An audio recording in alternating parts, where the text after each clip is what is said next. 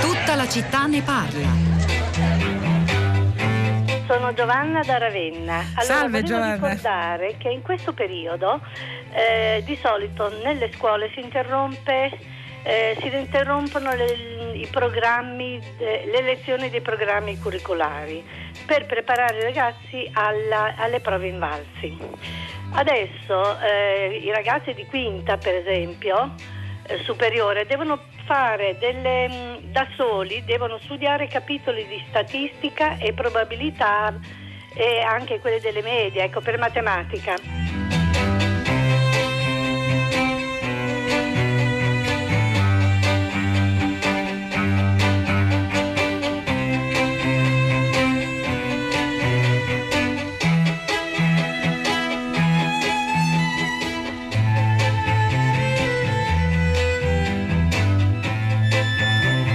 Dieci, un minuto, 45 secondi. Una buona giornata da Pietro del Soldà e benvenuti a tutta la città ne parla, che ancora una volta si apre, ma non potrebbe essere altrimenti, sull'epidemia che sta concentrando l'attenzione di tutti, mm, pervasiva come non mai, tocca ogni aspetto della nostra vita, economico, sociale, oltre che ovviamente in primo luogo medico-sanitaria. E così noi oggi torniamo ad occuparci in apertura di questa puntata della scuola. Abbiamo eh, lanciato già ieri l'idea di farci, non solo noi, anche fare nei altri programmi di Radio 3, da vera e propria piattaforma di condivisione per, per esperienze virtuose che possono essere anche replicate altrove per sopperire alla mancanza di contatto fisico tra studenti, tra studenti e insegnanti. La didattica online è la strategia che si sta seguendo.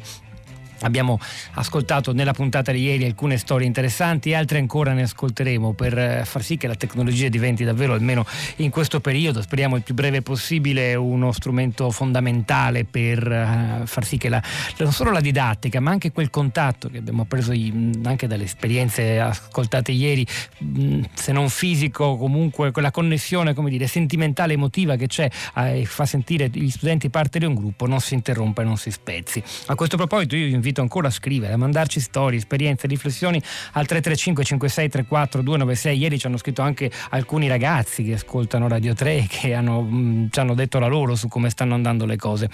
E, ma proprio per questo noi oggi apriamo ancora una volta sulla scuola, poi ci occuperemo anche di un altro tema che è molto importante eh, che è emerso nel filo diretto. Eh, apriamo sulla scuola andando però su quel punto innanzitutto toccato da quella telefonata di quell'insegnante relativa alle prove invalsi. Questo è un periodo di preparazione, anzi di in- vengono effettuate proprio in, in queste settimane normalmente le prove che sono poi anche propedeutiche agli esami finali e tutto è sospeso. E c'è dunque bisogno di un chiarimento perché la signora, l'insegnante ipotizzava che, che- che- che non ci fossero più. Roberto Ricci è il direttore di ricerca responsabile delle prove nazionali invalsi. Buongiorno e benvenuto Ricci. Buongiorno, buongiorno. Allora ci dice proprio in un minuto qual è attualmente la situazione sulle prove? Allora, la situazione è questa, in questo momento eh, le lezioni sono sospese e quindi è sospesa anche la- lo svolgimento delle prove. Nei primi tre giorni lei tenga conto che sono state svolte più di 100.000 prove, addirittura in alcune scuole le prove sono già eh, terminate, quindi queste prove sono pienamente valide. Il, eh, per rispondere un pochino anche alle osservazioni eh, del- dell'intervento che ho sentito prima, vorrei precisare che le prove riguardano solo elementi del programma, quello che viene comunque chiamato programma, quindi gli studenti non devono studiare nulla di più per, eh, diciamo, per le prove e riguardano gli elementi di base del programma e quindi essere anche, potranno essere anche uno strumento eh, in, in parte per eh, vedere se almeno negli aspetti di base fondamentali questo oh, diciamo, problema che stiamo tutti noi affrontando eh, avrà avuto un impatto eh, considerevole oppure come auspichiamo almeno sugli aspetti di base questo impatto non ci sarà o sarà molto modesto insomma ecco quindi mh, vanno intese le- ancora le prove in un senso propositivo come aiuto faccio presente che comunque non è l'esito che è propedeutico allo svolgimento dell'esame, al sostenimento dell'esame, ma semplicemente lo svolgimento delle prove. Un chiarimento importante, quindi tutto dipende dal fatto che la chiusura delle scuole venga prorogata oltre il 15 marzo, immagino, quindi anche ogni domanda mia diventa eh, sostanzialmente inutile oggi. Lei tenga conto che dal punto di vista tecnico non ci sono problemi perché lo svolgimento al computer ci dà al massimo della flessibilità. E il, il nostro lavoro che stiamo realizzando in questo momento in piena sintonia con il Ministero dell'Istruzione è fare tutto in modo che le scuole siano costantemente informate e minimizzare il disagio per gli studenti e le scuole. Molto chiaro. A questo proposito ha fatto cenno alla possibilità appunto di continuare anche questo aspetto dell'attività eh, didattica tecnologicamente online grazie ai supporti e alle tante piattaforme. Io vi ricordo ancora anche la pagina eh, dedicata nel sito del Ministero dell'Istruzione all'emergenza coronavirus dove si trovano molti materiali, molti supporti per fare lezione a distanza. C'è anche una sezione dedicata con materiali RAI molto ben nutrita e suddivisa per materie di insegnamento fatto cenno appunto a queste possibilità di reazione che la scuola italiana ha e sta mettendo in campo ed è proprio questo che noi vogliamo raccontare in questo piccolo spazio, piccolo presidio dentro tutta la città ne parla che ci impegniamo a mantenere anche nei prossimi giorni. E di questo ora vogliamo parlare con lei e anche con un insegnante, un insegnante di musica di una scuola media in provincia di Varese, si chiama Rosanna Salmini. Buongiorno e benvenuta. Buongiorno. Lei aveva Buongiorno. risposto all'appello, ha scritto un messaggio, noi per questo l'abbiamo, l'abbiamo ah, richiamato.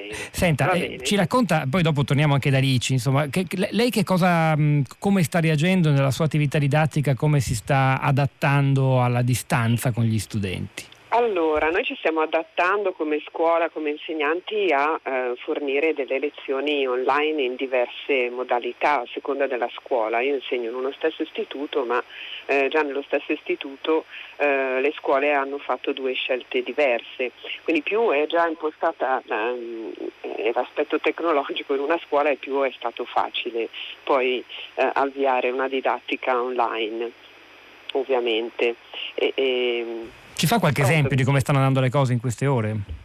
Eh, cosa state facendo? Sta, Perché eh, l'idea è anche di dare, di dare, anche dei modelli virtuosi a chi ci ascolta, buone pratiche che magari certo. possono ispirare altri suoi allora, colleghi insegnanti. Stiamo seguendo eh, dei corsi che sono stati attivati sulla, anche sulla piattaforma del MIUR comunque facendo una, una ricerca, sono stati attivati diversi corsi, corsi su come usare eh, l'aula virtuale, su un registro elettronico Spagiare, ci sono i tutorial ehm, oppure su Google delle, gli strumenti che dà Google Suite, però quello è un ambiente in cui eh, si, può, eh, si può utilizzare solo se si ha un account della scuola e comunque con il registro elettronico, dando materiali e, e fornendo eh, poi test, qualcosa da fare. Un, è un collegamento che serve molto sia ai ragazzi che agli insegnanti. Vedo che anche le classi più difficili agli appelli di questi collegamenti virtuali sono presenti.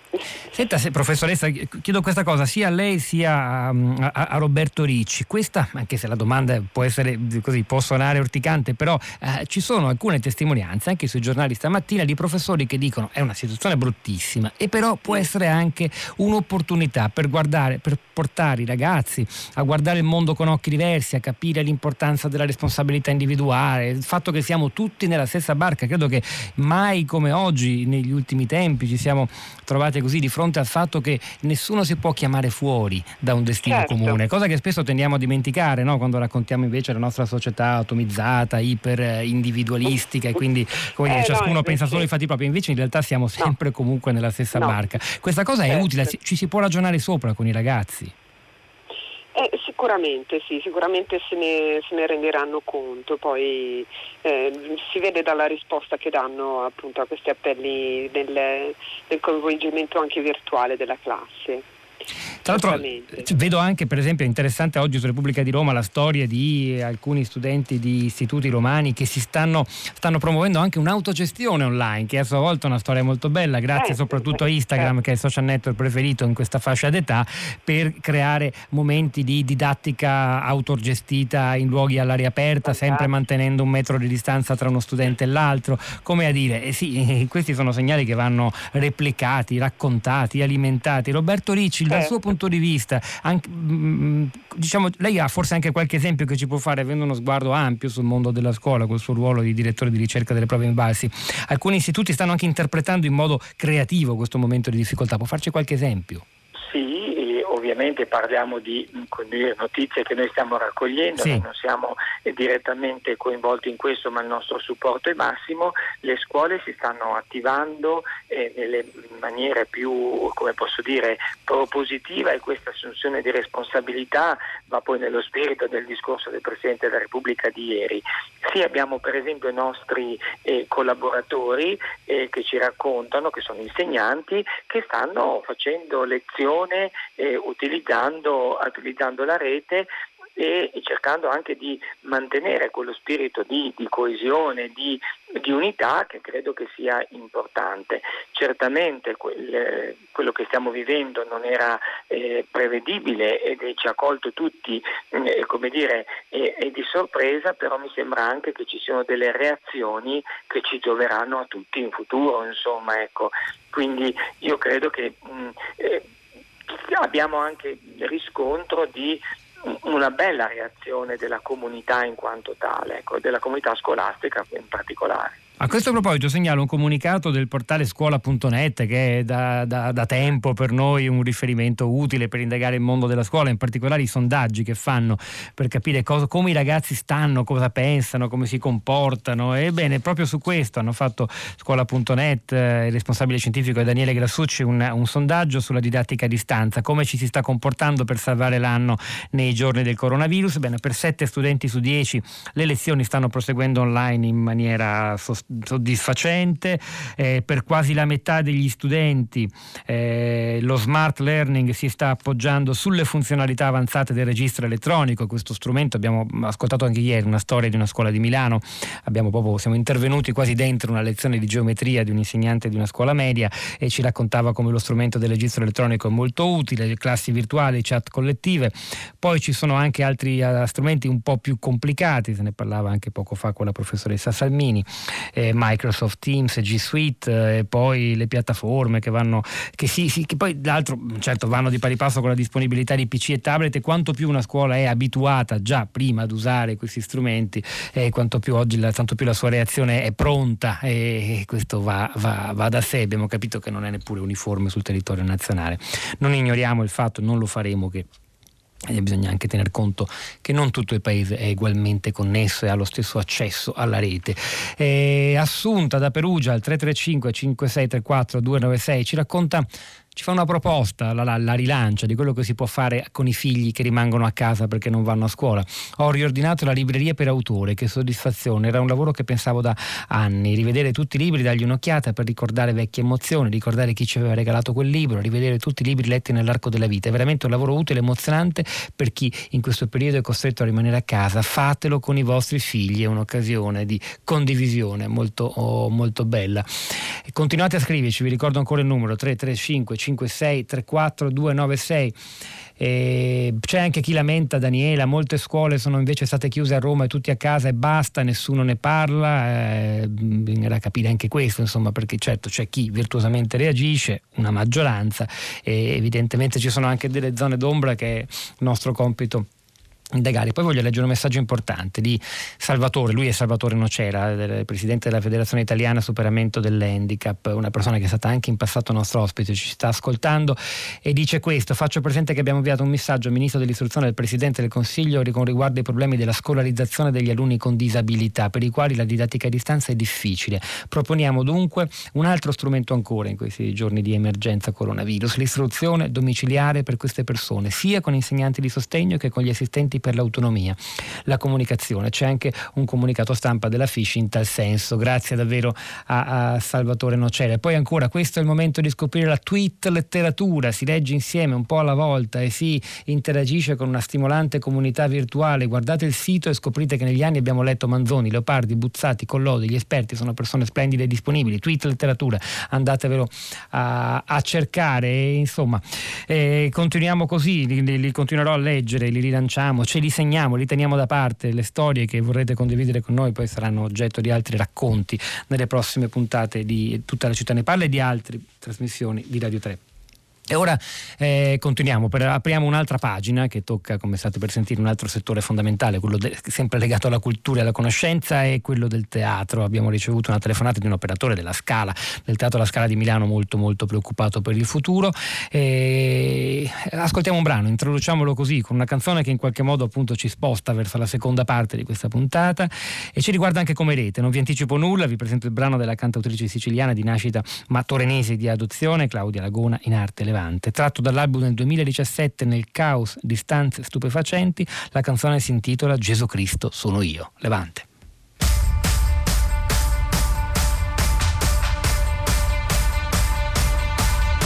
Gesù Cristo sono io, tutte le volte che mi hai messo in croce, tutte le volte che sei la regina e sulla testa solo tante spine Gesù Cristo sono io, per le menzogne che ti ho perdonato e le preghiere fuori dalla porta,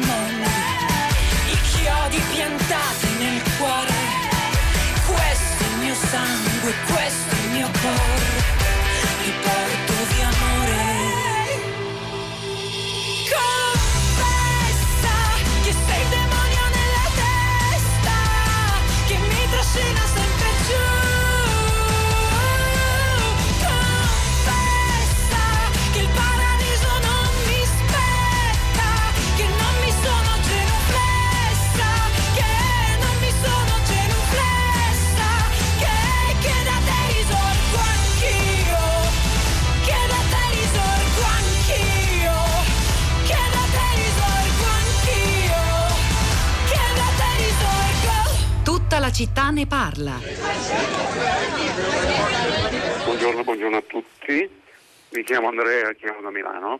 Io mh, mm, eh, sono in un settore che chiaramente come tanti altri purtroppo è colpito dalle giustamente, dalle, cioè, o meglio, è colpito dalle giuste misure messe in atto dal nostro governo. Io lavoro in un teatro, precisamente al Teatro La Scala di Milano, che è stato anche eh, agli onori della cronaca per eh, dei casi come ci sono in tutte le realtà, come c'è nella regione Lombardia, quindi voglio dire eh, nessuno è indenne.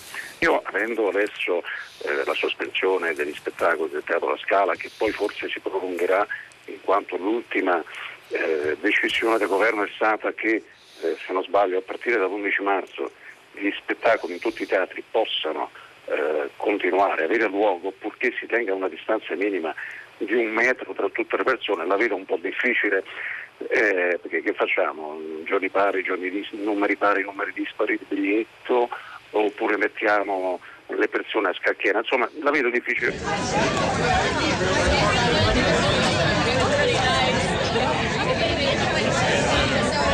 Eccoci, questa è nuovamente tutta la città ne parla, dopo una prima parte che abbiamo dedicato come una sorta di presidio quotidiano al mondo della scuola, come sta reagendo alla chiusura fino al 15 marzo attraverso storie di didattica a distanza. E a questo proposito voglio ricordarvi e leggervi anche, condividere con voi altre testimonianze che arrivano, che sono poi degli incoraggiamenti. Francesco da Napoli al 335 5634 296 dice sono un insegnante e lavoro da casa, la scuola non muore, vive. E questo messaggio noi così semplice semplice, secco, ci sentiamo di rilanciarlo in pieno. Certo, poi c'è anche chi ci dice stiamo attenti a non sostituire il rapporto umano con la tecnologia, è comprensibile in situazioni particolari, ma non lasciamo mai che diventi d'uso comune, sarebbe un suicidio, l'uomo è fatto di sentimento e coscienza, comprimere questo sarebbe un disastro, però in giorni come questi la tecnologia è davvero decisiva per noi, possiamo sopperire a una mancanza fisica che riguarda la scuola, riguarda anche molti altri mondi, tra i quali, anche se le cose sono un po' più complicate, quello del teatro che si è appena espresso attraverso questa telefonata arrivata arrivata stamani a prima pagina di un preoccupatissimo operatore del teatro alla Scala, come quasi tutti i teatri italiani le attività sono sospese. In realtà il decreto del, pres- del Presidente del Consiglio dei Ministri prevede la possibilità di andare in scena mantenendo però dei criteri di distanza tra gli spettatori eh, che sono difficili da sostenere, ragion per cui in realtà gran parte delle attività teatrali, delle attività culturali, degli eventi, delle manifestazioni, festival sono innumerevoli, stanno saltando, non solo quelli previsti per le prossime settimane, ma si teme anche per un periodo più lungo, questo è proprio il punto, anche perché l'organizzazione di eventi e spettacoli insomma non si improvvisa in un giorno. Proprio per parlare di questo, noi ora siamo collegati con altre due persone. Viola Graziosi, buongiorno e benvenuta. Viola Graziosi è un'attrice eh, teatrale che sta lavorando con Radio 3 in questo periodo, eh, dopo aver letto Sostiene Pereira di Antonio Tabucchi per ad alta voce, domenica interpreterà, beh, domenica è l'8 marzo, eh, l'adattamento teatrale dei I Testamenti di Margaret Atwood, un adattamento radiofonico a firma di Loredana Di Perini, proprio da Via Asiago, avrebbe dovuto essere uno spettacolo pubblico, non lo sarà, ci sarà però la diretta video noi ci teniamo molto a sottolineare come appunto anche nel nostro caso la tecnologia ci aiuta aiuterà, è un'esperienza che nasce eh, dopo un'altra eh, analoga di due anni fa, quando per l'8 marzo del 2018, sempre attraverso l'adattamento radiofonico di un testo della Atwood fatto da Loredana Lipperini, era il racconto dell'ancella, eh, andò, in scena, andò, in scena, Viola Graziosi. E, e, peraltro mi lasci dire anche, prima di lasciarle la parola, che eh, lei avrebbe dovuto debuttare a teatro proprio con lo spettacolo tratto da quell'esperienza radiofonica di due anni fa, il racconto dell'ancella, no? nato qui a Viesiago. Lo spettacolo sì. è stato annullato e si sta pensando anche anche in quel caso un'opzione streaming? Beh, allora sì, eh, lo spettacolo appunto doveva, ha, ha, debuttato al Festival di Napoli e sta iniziando a fare i primi passi di tournée in questa stagione, doveva appunto debuttare a Roma al Teatro Basilica eh, martedì 10 e essere in scena tutta la settimana, e, però ecco, con, questo, con, questo nuovo, con questi provvedimenti di misure di sicurezza, benché il Teatro Basilica ieri sia rimasto aperto mantenendo appunto la distanza di un metro che è un po' difficile da sostenere, però loro ci hanno provato, sono in scena con l'Enrico IV, con Erlitzka, invece non credo che andrà avanti a lungo e ci sembra anche giusto nel rispetto degli spettatori di non cercare di obbligarli o di incitarli per forza ad andare a teatro se queste sono le misure eh, che, che, il governo ha ritenuto utili a garantire comunque la, la, la, la protezione delle persone, la, e quindi abbiamo deciso di sospendere ma di fare un tentativo perché appunto la tecnologia può salvarci e noi possiamo provare a tentare di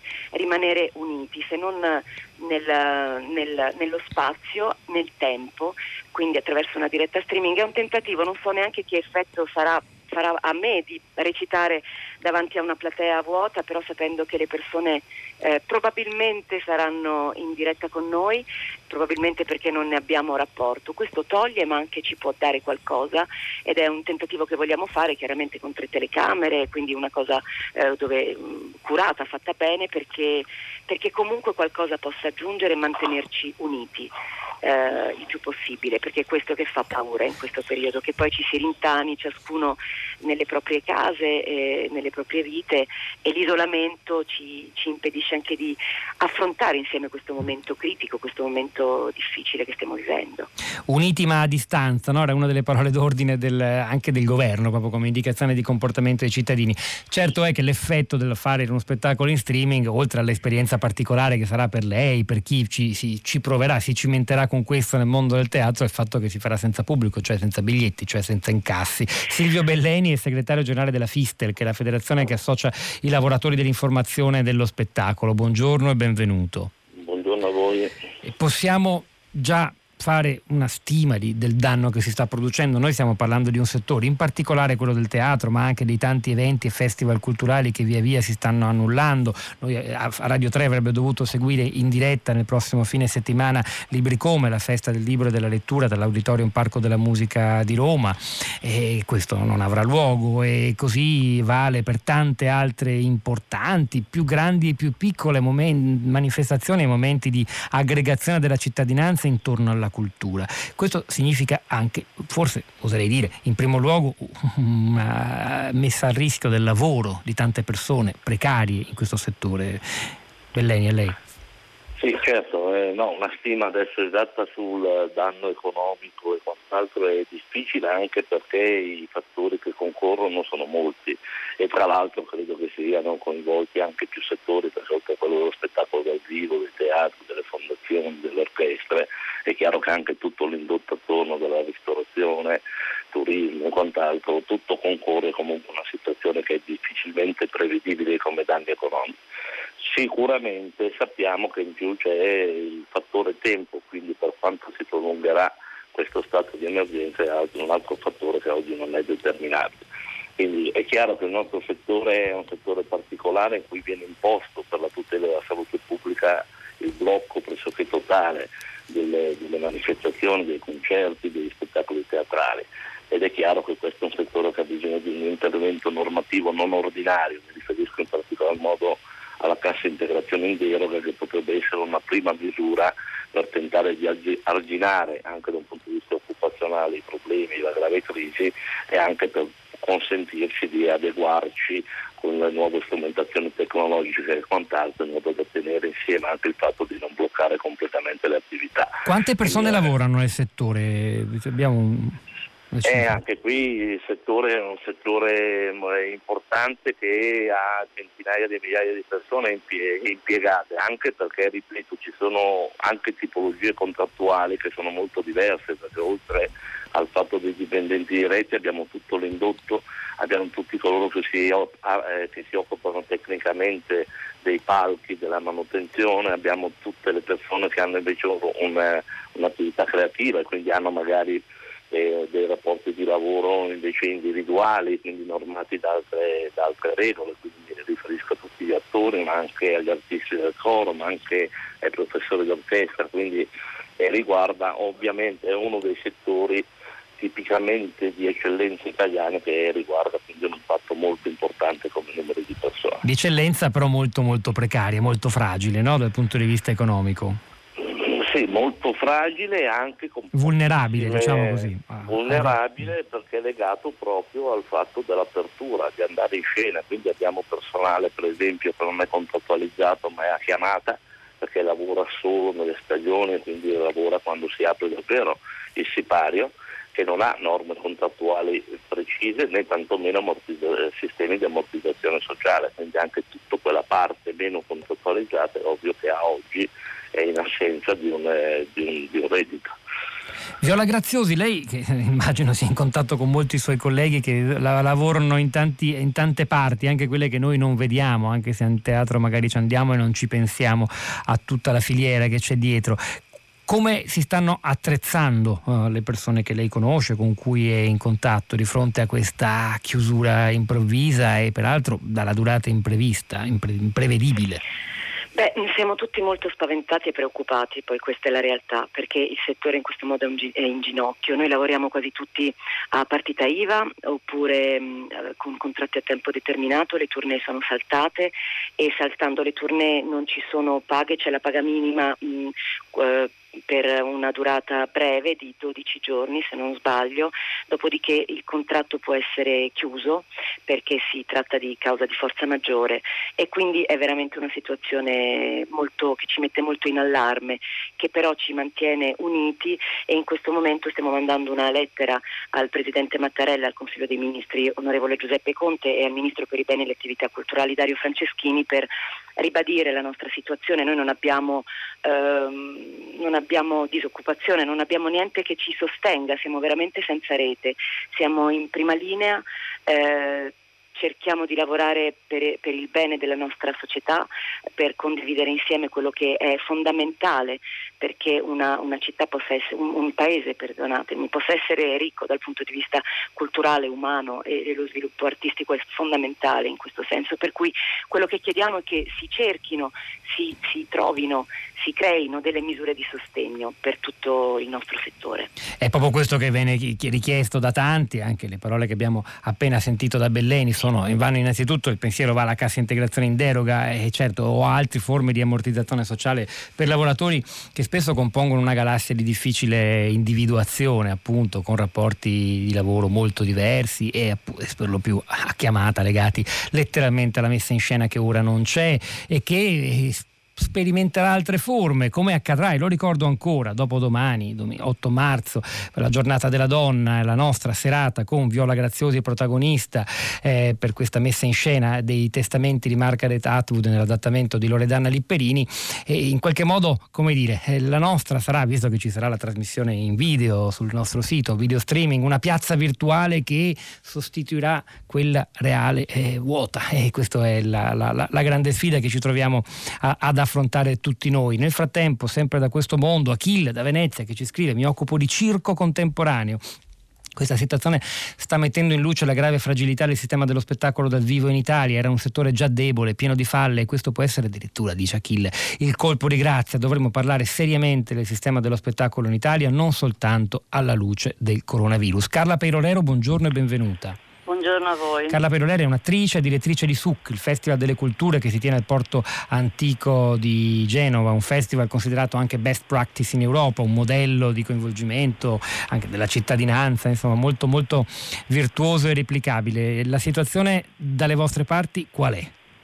Beh, è una situazione come, comune a quella degli altri, cioè i teatri sono chiusi, parlavo ieri con gli amici del Teatro della Tosse, avevano calcolato che tenendo un metro di distanza nella sala del trionfo che sono 500 posti eh, praticamente si riduceva a una cinquantina di posti e quindi chiaramente non sostenibile eh, perché poi comunque appunto come sento dire bisogna anche considerare che il teatro appunto non è il cinema quindi ci sono attori, ci sono delle, dei, dei costi evidenti, le compagnie, eh, giornate e quindi da un lato si vuole essere molto solidali anche da parte dei teatri, delle strutture alla, a quello che è la, la vita e, e, e il, del, de, dei professionisti, degli artisti, ma sicuramente ci sono poi dei, dei problemi perché il pubblico poi si deve essere ridotto e quindi i teatri qui sono chiusi, eh, grandi e piccoli. Noi da parte nostra abbiamo fatto ieri un incontro, abbiamo mantenuto un incontro al, al mercato comunale di Certosa dove stiamo portando avanti un bel progetto di cittadinanza. Eh, proprio eh, incentrato su un'idea diversa anche di, di, teatro a contatto con i cittadini. Ieri abbiamo, siamo riusciti a mantenerlo perché abbiamo messo le siede tutte in cerchio con i docenti e dirigenti scolastici del quartiere. Ricordo il quartiere che è quello più eh, colpito dal crollo del Ponte Morandi, quindi particolarmente fragile in una città già abbastanza fragile, l'abbiamo mantenuto perché eravamo una ventina di persone, è stato un bel incontro, abbiamo progettato eh, attività teatrali nelle scuole e al mercato per il prossimo autunno, però salteranno i laboratori teatrali che dovevamo fare lì al mercato la prossima settimana, ma come si fa a fare un laboratorio teatrale quindi ci sono, ci sono diciamo, iniziative che si possono mantenere, bellissima quella che verrà fatta da voi, da Viola Graziosi. Abbiamo fatto noi l'anno scorso, eh, l'anno scorso la domenica scorsa al Teatro Sociale di Camogli un bellissimo convegno eh, su te- il mio teatro La città, paradossalmente, ed è andato in streaming, ha avuto molte visualizzazioni, c'erano eh, responsabili di Rimini Protocol, c'era Kilowatt, c'era Teatro dell'Argine, c'eravamo in tante realtà dall'Italia è, stato, è andato molto bene. Alcune cose si possono fare. A proposito del teatro in streaming, è una domanda che rivolgo a tutti voi. C'è anche un, no, un nuovo ospite che, vado, che, sto per salutare. C'è un messaggio che dice: così lo, lo rileggo così come, come, arriva. Come mai non è possibile pensare, o forse lo è, a dei contributi per chi prenota la visualizzazione come eh, spettatore online dello spettacolo teatrale che andrà in scena? Un pagamento online ridotto, visto che non si è fisicamente in teatro, ma un biglietto in qualche modo che in fondo ricompensi gli artisti che si esibiscono, seppur in una sala vuota, con password generate singolarmente per ogni spettatore online, eh, magari. Che ne pensa? Iniziamo da questa domanda. L'intervista a Michele Dall'Ongaro, presidente sovrintendente dell'Accademia di Santa Cecilia. Buongiorno e benvenuto Dall'Ongaro. Buongiorno e grazie dell'invito, saluti a tutti. Allora, voi avete annullato sostanzialmente tutto?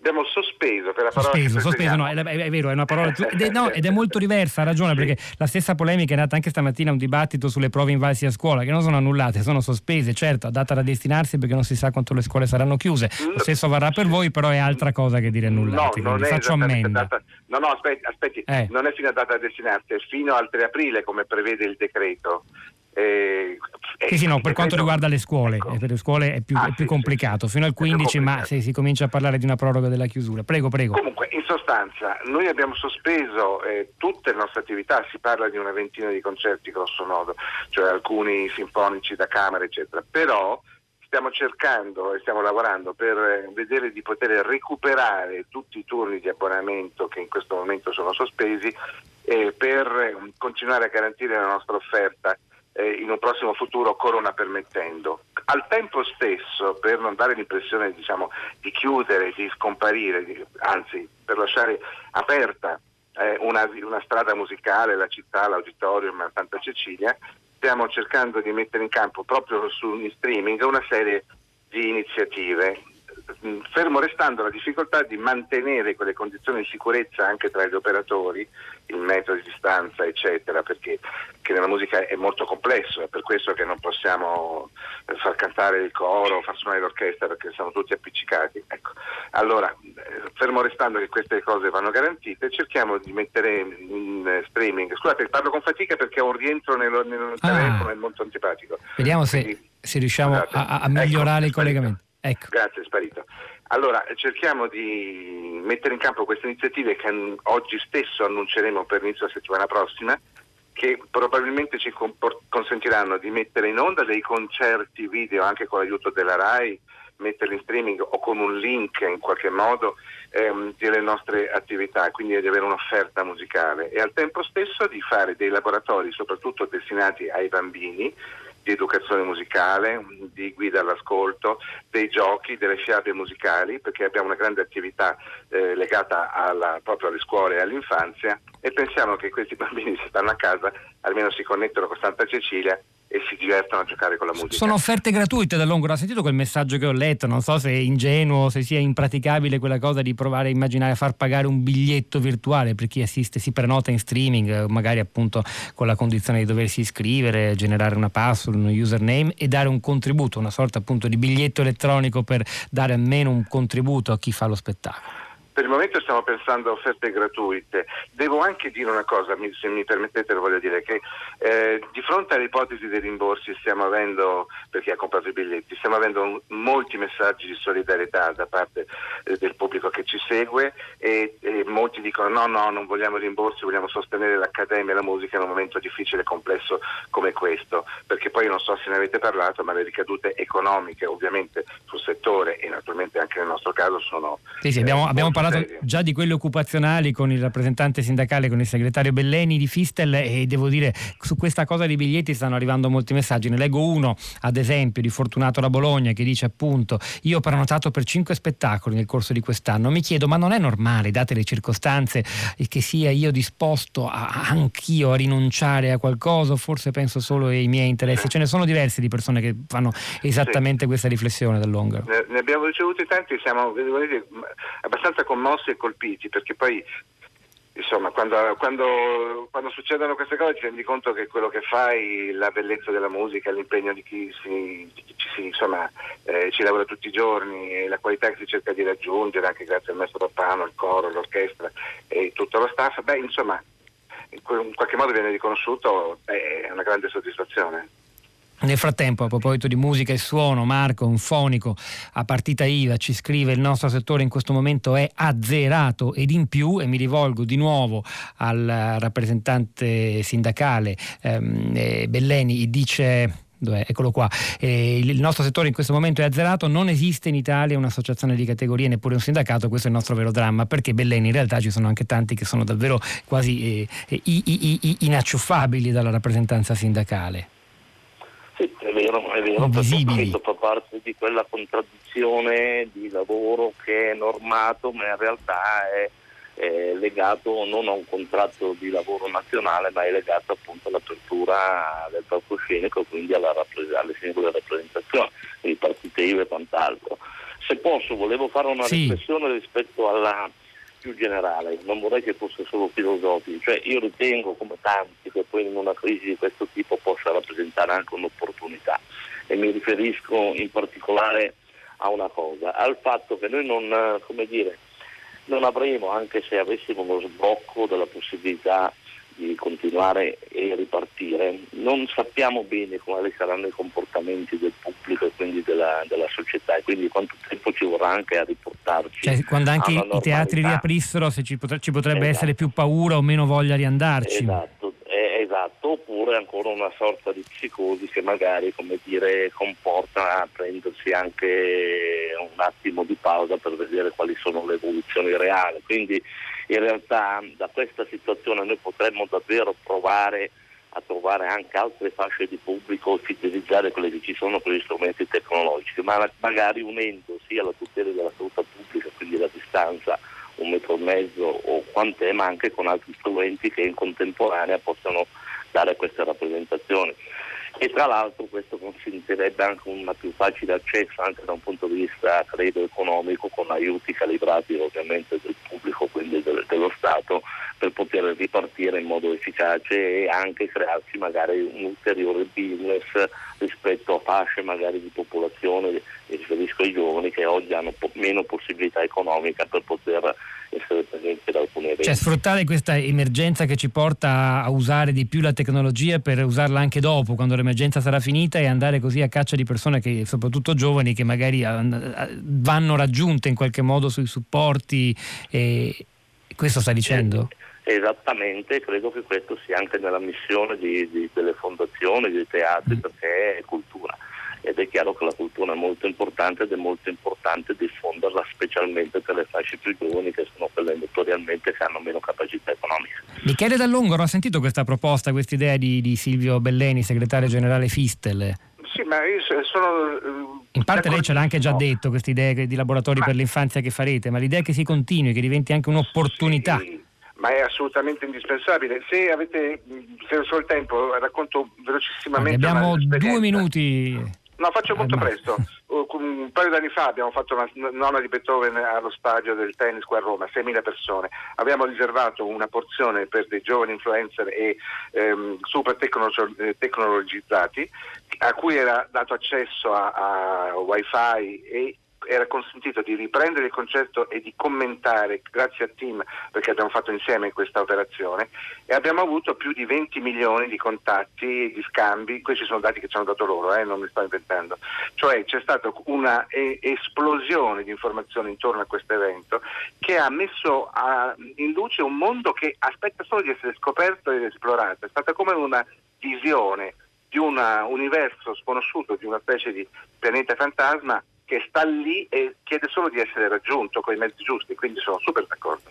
E Loredana ci racconta come i due temi affrontati stamane tutta la città ne parla, quello delle scuole chiuse, quello dei teatri in sofferenza, si intreccino perché ci sono tante attività teatrali che si fanno per l'appunto dentro le scuole, così dice lei, eh, peraltro è la presidente dell'Associazione Nazionale di Promozione Teatro nella scuola e nel sociale, Loredana Pedissinotto, presidente di Agita, che ci sta ascoltando e dice la rassegna di teatro a scuola, una realtà di qualità italiana, stanno saltando saltando con buona pace di insegnanti ed operatori teatrali. C'è chi però invita ancora a reagire. Carla dice reagiamo con creatività, teatri, scuole, laboratori di strada, agiamo e poi ancora non posso non segnalare le testimonianze molto belle dalla scuola, un insegnante che ci scrive nel nostro istituto comprensivo vicino a Biella, lavoreremo con le Google Classroom, con video lezioni, video chat e materiali su chiavetta USB per chi non ha internet, perché come dicevamo ci sono anche i ragazzi che a casa la connessione non ce l'hanno. Lavoriamo per tenere i ragazzi al passo e per farli sentire ancora una comunità. Eh, anche in Italia da anni vi sono famiglie che svolgono istruzione fuori dalle mura scolastiche, beh questa è un'altra storia ancora, ci racconta eh, Francesca. Noi ci fermiamo, è il momento del GR3 e dell'Onda Verde poi torniamo insieme a Rosa Polacco per ascoltare le vostre voci e i vostri commenti sui social network. A tra poco. Tutta la città ne parla. Senta, ma la, la, chiusura delle scuole, per esempio, delle università, questa misura che comunque è molto drastica, ha un forte impatto sociale, lei la condivide? Devo dire francamente di sì. Allora, eh, sono anche un po', come dire, disturbato da questo dibattito tra eh, mezzo pienisti e mezzo vuotisti. In altre parole, non abbiamo in, uh, una chiara dimostrazione che uno strumento di questo genere possa funzionare per il buon motivo che è un, uh, uno strumento che non è stato utilizzato con sufficiente scala in passato in condizioni comparabili. Però qualche cosa che è più di semplice buonsenso, ma qualche cosa che arriva dall'evidenza della capacità di trasmissione di questo virus, suggerisce che tenere i ragazzi e i bambini in classi di eh, qualche decina di loro, almeno di un paio di decine, per svariate ore a fare di, da possibile incubatore dell'infezione che poi può essere portata a casa, in questo momento non è una buona trovata. Vi ricordo che eh, in una situazione che il 26 di gennaio in Wuhan come numero di casi era simile alla nostra, in Cina erano state già prese misure assai più drastiche delle eh, nostre. Certo. Diciamo che lì hanno il vantaggio della dittatura, che insomma non è un vantaggio da poco. Senta, eh, professore, eh, sì, eh, stiamo rinunciando adesso a qualche Pro libertà, contro, ma lei eh, dice che sono rinunce necessarie. Più chiaro di così non poteva essere sulla questione chiusura delle scuole, c'è il consenso no della comunità scientifica, il infettivologo e primario dell'ospedale Sacco di Milano Massimo Galli, intervenuto ieri sera al programma della 7 Piazza Pulita, intervistato da Corrado Formigli. Torniamo a, appunto, tra l'altro a proposito della chiusura delle scuole, noi, lo ripeto ancora, qui a tutta la città ne parla, stiamo dedicando ogni giorno un piccolo presidio eh, proprio per aiutare le scuole che devono ingegnarsi con la didattica a distanza, i supporti tecnologici a, a, sopperire alla mancanza fisica dei ragazzi a scuola, l'attività didattica deve continuare, c'è bisogno di mantenere un filo, un senso anche di comunità di appartenenza dei ragazzi alla propria classe, alla propria scuola e quindi a questo spazio, a questa cosa dedichiamo spazio raccogliendo storie, storie, esperienze virtuose che possono magari anche essere ascoltate e a loro volta replicate da altri insegnanti in ascolto. Rosa Polacco, veniamo ai social network. Ciao Pietro, buongiorno, è molto interessante stamattina la discussione, quindi vado veloce veloce. Sul teatro. Paolo dice eh, il decreto a me sembra abbastanza chiaro, nelle orchestre, cori, gruppi di solisti in prova o su un palco le persone stanno a meno di un metro, non si può fare, è molto semplice, non sono un virologo ma è proprio per questo che non mi sogno nemmeno di discutere queste disposizioni, avrei anche degli interessi personali per essere contrario a tutto questo, ma non mi sembra l'occasione giusta per considerarli, non è per buon gusto, ma è una questione di rispetto, quindi davvero cerchiamo di risolvere il problema in silenzio, rispettando le regole, il silenzio in questo caso è rispetto per chi soffre e per chi lavora. Mm, come se fosse un dialogo a distanza, gli risponde Damiano che dice quando si è nella piena difficoltà si riconosce cosa è utile e cosa si considera superfluo. Il virus a noi artisti dovrebbe farci riflettere, questa malattia ha palesato il fatto di quanto siamo facilmente estirpabili. Nulla di nuovo per carità, chi come me fa questo lavoro sa già che aver scelto questa professione è più una missione, tra contratti sempre più all'osso, pagamenti posticipati, tra infiniti. Dobbiamo fare uno sforzo per il teatro, sempre meno prove, non si sa mai come sempre più recite. Dov'è lo spazio per fare la musica? Dove sta la cura di fare arte? In due giorni a noi lavoratori ci hanno tolto il cibo senza darci una soluzione, migliaia di lavoratori lasciati a casa con una telefonata, siamo stati improvvisamente catapultati in un silenzio obbligato in cui non abbiamo neanche la possibilità di dire qualcosa. La misura è necessaria, conclude Damiano, ma la domanda è si può imparare da questa tragedia che sta affliggendo il paese che anche noi abbiamo una dignità è una voce. Poi sul sito di ateatro.it molto interessante il dossier, diciamo è stato raccolto dalla redazione, ci sono domande, reazioni, appelli e proposte di tutto il mondo del teatro dello spettacolo alle prese con la quaresima della cultura. Monica è un'insegnante che ci racconta come sia in contatto con i suoi studenti tramite Zoom. Non posso dire la gioia che ho provato quando li ho rivisti. Anche per loro è stato importante e bello ricostruire la nostra comunità. In qualche modo ce la faremo. Riccardo alla Perugia, buongiorno e benvenuto. Eh, buongiorno. Allora, Riccardo, a lei la parola, che dice? Sì, io sono un esercente cinematografico sì. a Perugia e volevo semplicemente eh, diciamo, ho ascoltato la trasmissione di questa mattina, si parla del teatro, tutto quello che è stato detto per il teatro penso valga anche per il cinema, anche se purtroppo se ne parla un po' meno, non so per quale motivo. In più aggiungerei questa cosa, che diciamo in, in Italia c'è una situazione particolare rispetto al cinema, perché una metà di, dell'Italia è completamente chiusa, quindi teatri, ma anche cinema, l'altra metà invece i cinema al, in parte sono rimasti aperti allora il fatto che siano rimasti aperti, eh, a noi perlomeno come esercenti, io sono aperto come altri esercenti dal, sud, dal centro al sud e eh, questa situazione insomma, ci, ci, crea de- delle preoccupazioni. Da una parte abbiamo voluto portare avanti un'attività che a questo punto non è commerciale ma più un servizio, quindi un presidio aperto in città che sennò sarebbero mm. vuote. D'altro canto ci spaventa il fatto che come penso succederà ci saranno degli aiuti pubblici e non vorremmo che poi quest- venga fatta questa distinzione tra cinema che sono stati chiusi e cinema che sono rimasti aperti, quindi vorremmo che la Beh, Questo è fosse... importante, noi non possiamo altro che raccogliere questa preoccupazione. Riccardo, ma eh, senta, ci sono persone che vengono, spettatori, vendete qualche abbiamo, biglietto? Noi abbiamo rispettato le regole imposte diciamo, dal decreto, per cui le distanze abbiamo fatto una fila sì, una fila no, ogni due posti, eccetera i numeri delle persone sono così bassi che il problema non si pone, nel senso che si possono mettere mm. tranquillamente. Diciamo, una risposta esaustiva direi. Grazie a Riccardo che ha un cinema a Perugia ancora aperto ma che funziona nel modo che lui ci ha raccontato, però sottolineo la sua volontà di, di, di, di agire anche come presidio della comunità in una città altrimenti sbarrata. Simonetta dalla Spezia, dalla provincia di La Spezia, buongiorno. Buongiorno, buongiorno a voi. A lei la parola Simonetta.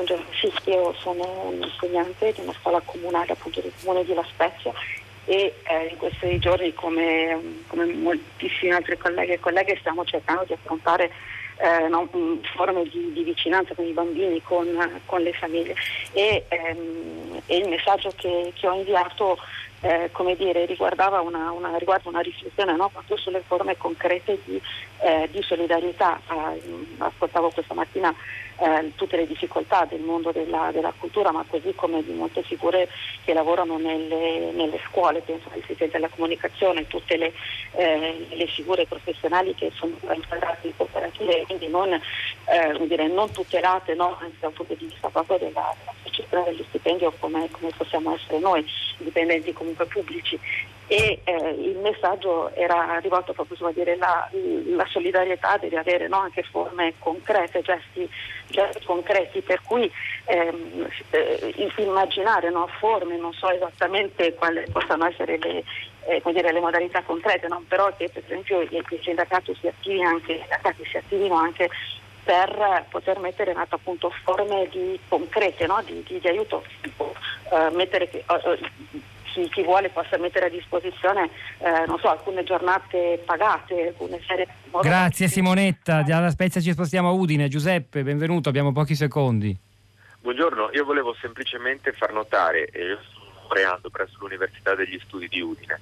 Innanzitutto mh, mm, voglio far notare... In breve, in breve Giuseppe, senza premesse. No, volevo semplicemente far notare che noi, che stiamo diciamo, ultimando il nostro elaborato, la nostra tesi di laurea, dovremmo forse pagare anche la saremo comunque sottoposti a una tassazione sebbene non possiamo fruire dei servizi di base, quindi anche questo è un discorso che secondo me va sollevato perché è una problematica in cui siamo un po' tutti coinvolti, sebbene ci tenga a dire che le segreterie stanno rispondendo. Forse è una problematica, mi permetto di dire, un po' marginale in questo momento. Giuseppe, benve- buongiorno anche a lei, grazie. Rosa Polacco di notte. Allora, da Twitter eh, Andrea dice vi prego comprate i libri, altro settore molto colpito, leggete in questi stralunati giorni, le librerie soffrono, non ce lo possiamo permettere, non facciamo vincere il virus contro la nostra cultura. Silvia, teatro, cinema, ora ci accorgiamo di quanto siano importanti per noi e per le nostre emozioni condivise. Questo virus predilige l'anaffettività e l'ignoranza ed è invadente, irrispettoso, ma ci sta dando una lezione, speriamo di capirla tutti. È il momento di Radio Tremondo, hanno lavorato a questa puntata di tutta la città ne parla, Fabrizio Paccione alla parte tecnica, Piero Pugliese alla regia, Rosa Polacco, Pietro del Soldà a questi microfoni, al di là del vetro